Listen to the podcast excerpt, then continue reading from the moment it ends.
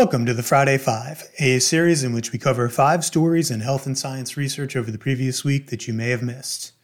There are plenty of controversies and ethical issues in science, and we get into many of them in our online magazine. But there are also lots of stories to be excited about, and this news roundup is focused on scientific work to give you a therapeutic dose of inspiration headed into the weekend. Tis the season to be jolly, and if you're like most Americans, really stressed out. With the holidays upon us, there are two new findings about stress this week. One about healthy stress, and the other one could explain how to manage stress in a way that you might not have heard of.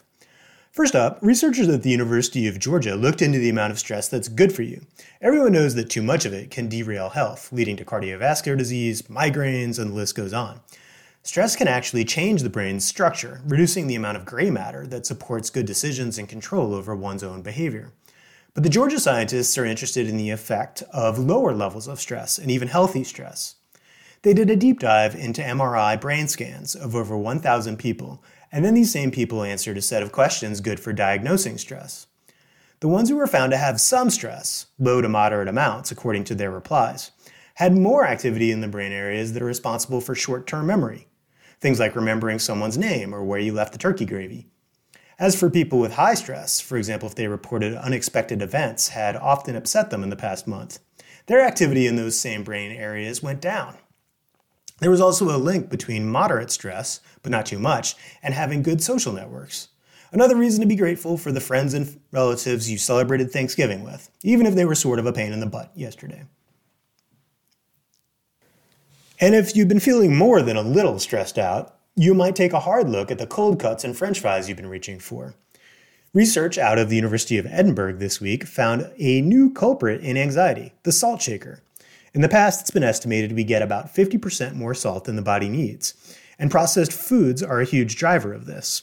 All that salt can lead to heart attacks, strokes, and other problems, but the psychological effects haven't been studied as much. For their study, the Edinburgh researchers looked at excess salt in mice, since they're generally good models for how things work in humans. The researchers gave one group of mice the heavy salt that's typical of SAD, the standard American diet, and they gave the other group a healthier amount. Over a period of weeks, the scientists saw big upticks in stress hormones among the sawtooth mice, even when they were going about their normal daily activities. When the scientists put them in stressful situations, their stress went way higher than the control group dealing with the same challenges. Basically, the research team found that when you have too much salt, the brain chemicals for stress get dialed up, and this salty diet can impair the chemicals that would help with controlling these negative feelings. The Edinburgh scientists are now looking to study how their findings relate to conditions like anxiety and depression.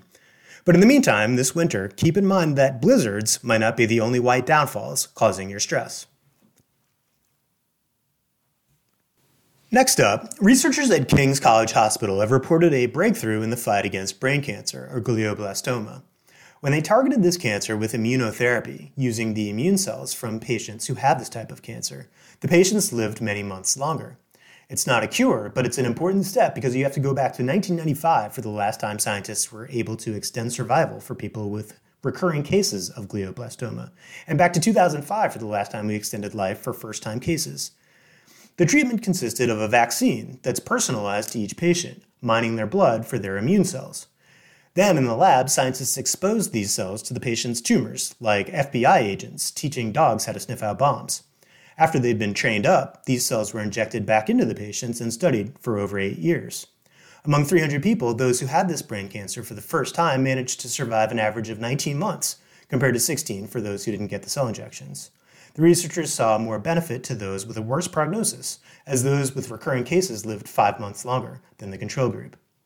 And the longest survivor with the cell injections made it past the eight year mark. In fact, 13% of people with this treatment lived over five years. The study was published in JAMA Oncology. The next step, say the scientists, is to build on this success by continuing to refine immunotherapy for this type of brain cancer and to apply the same approach to other types of brain tumors. In the case of liver cancer, when it needs to be operated on, a surgeon goes in through the abdomen just below the ribcage to remove the tumor. The surgeons have some serious competition, though, as a new study in JAMA Surgery shows that when robots operated on liver tumors, the patients had shorter hospital stays, fewer trips to the intensive care unit, and lower rates of liver failure. After two years, people who'd gone under the robot knife had the same survival rate as those who'd been operated on by a human. Because the robot version of the surgery poses less risk of serious complications, the research team thinks it could open up this treatment to patients who come into the surgery with more risk. Plus, human surgeons can't compete with robots when it comes to their magnified 3D vision, which can map the tumors by tracking light emitted by the patients after they've been injected with a fluorescent green dye. If you're still not super excited about a cousin of your Roomba fishing around in your body, note that the scalpel wielding bots can apply their instruments with more stability and flexibility than humans.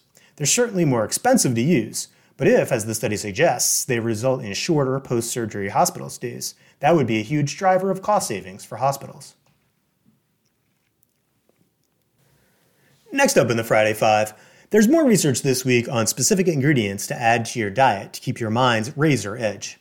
For about seven years, scientists at Rush University Medical Center have been following about a thousand people, averaging 80 years old, with no signs of dementia, asking them on a yearly basis what kinds of food they're eating.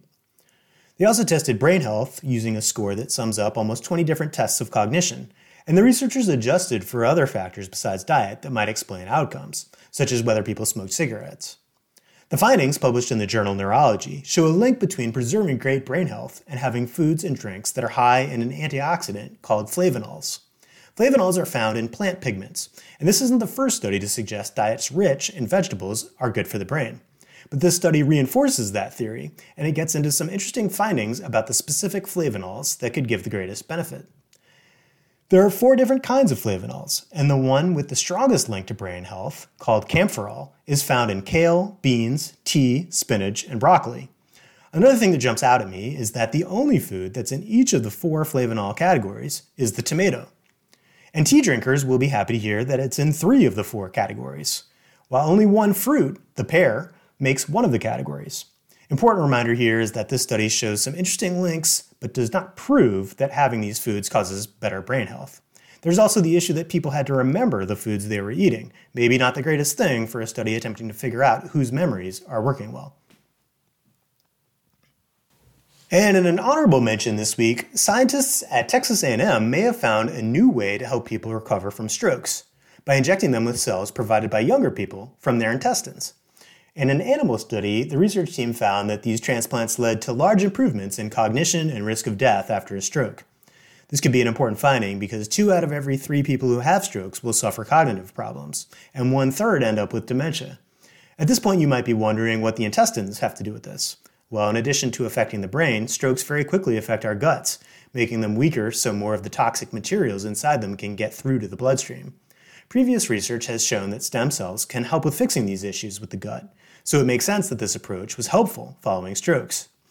The Texas A&M researchers also tried to use stem cells from older donors, but they didn't have any effect, suggesting the stem cells do need to come from younger donors. The scientists will now focus on finding the right dose and when exactly to give it to maximize the benefits before studying it in humans. As always, you can find links to each study I've discussed this week in the show notes. And please check out the Leaps.org magazine online, where you can learn about the latest and most important challenges and developments in science. Such as this week, an article about a supercomputer named Anton that found a treatment for a deadly cancer, and a story on the science of a broken heart.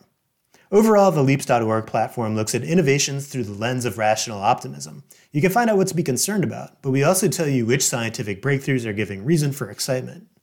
Thanks for listening to the Friday Five, and have a great weekend.